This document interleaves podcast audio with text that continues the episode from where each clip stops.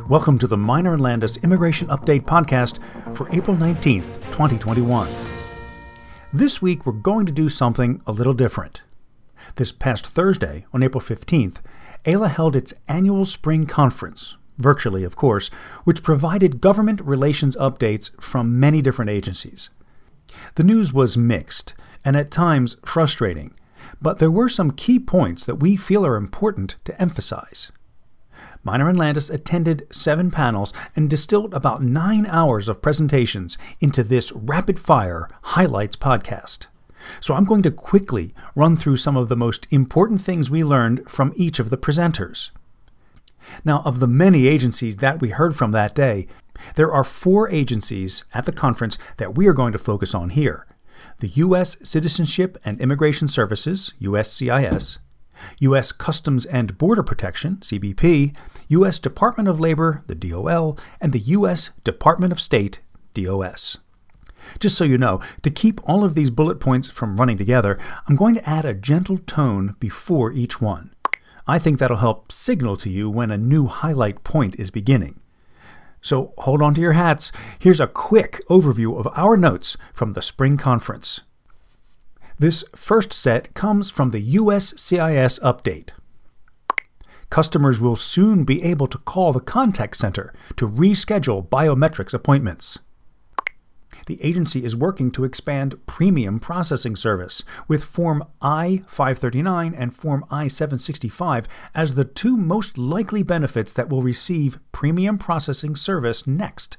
However, no timeline for implementation was provided.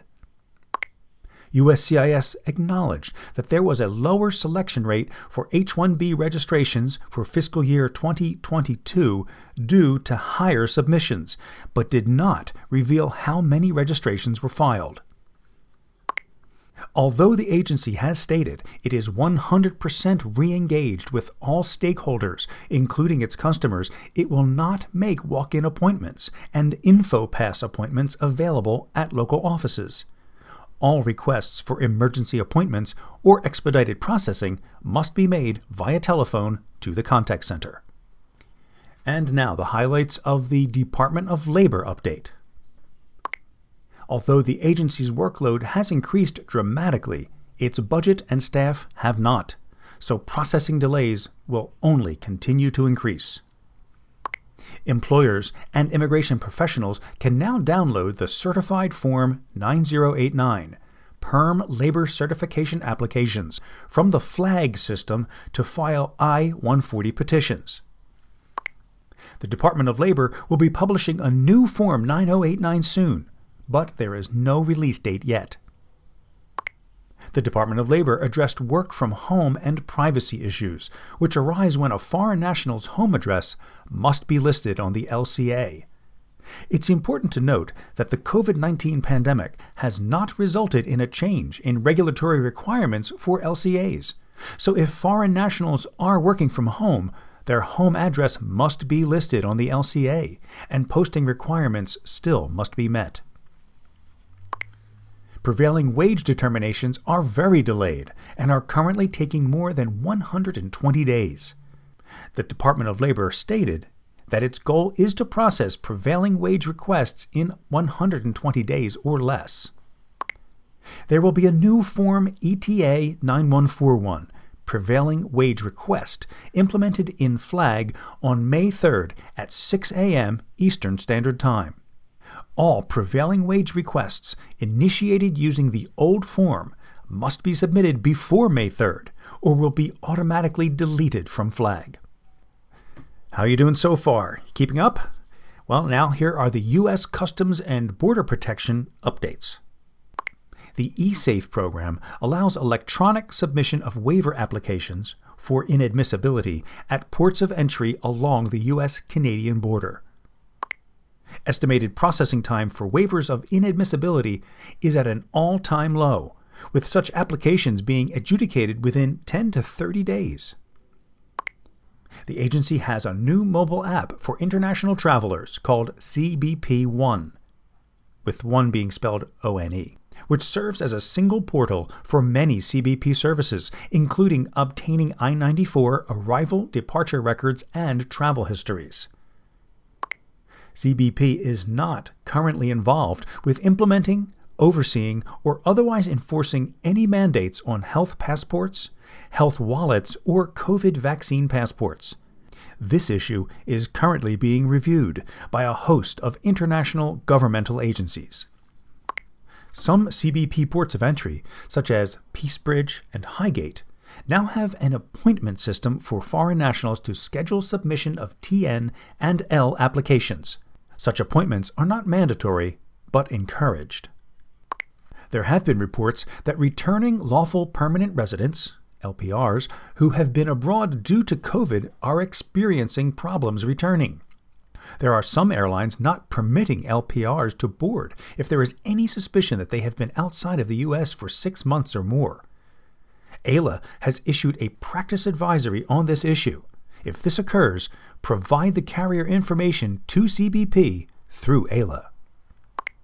CBP will begin denying requests for satisfactory departure in cases where the foreign national has already received numerous approvals. CBP reported that there are some individuals who have received over a dozen satisfactory departures to remain in the U.S. for well over a year.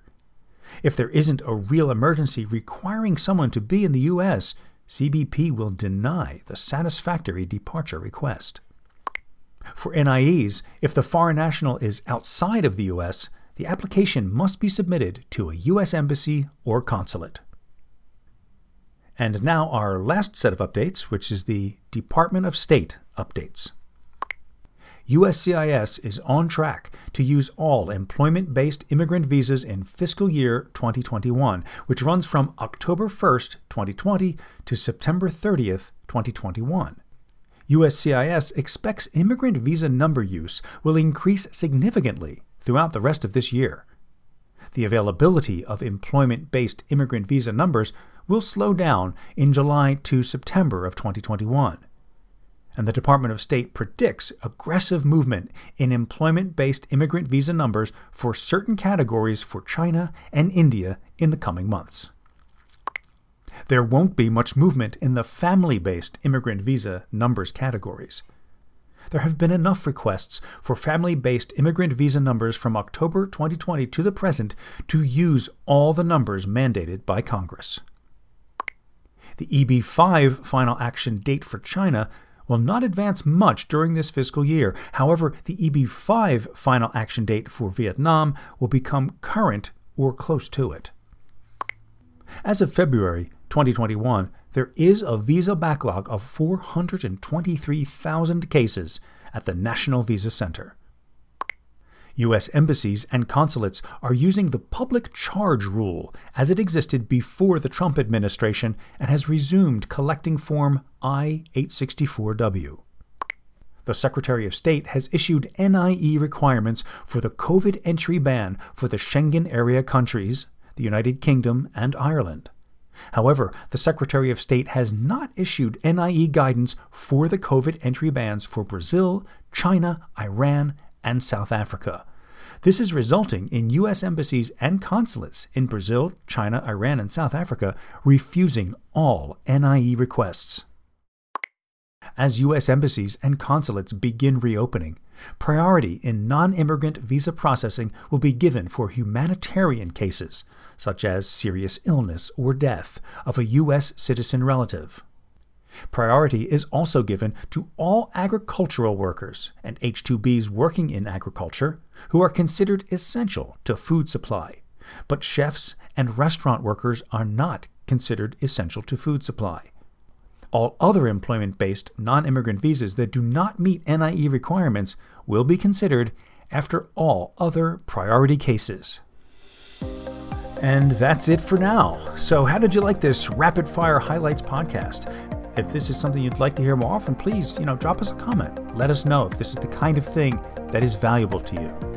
In the meantime, Minor and Landis will continue to closely monitor all immigration related government operations and will publish updates as they happen.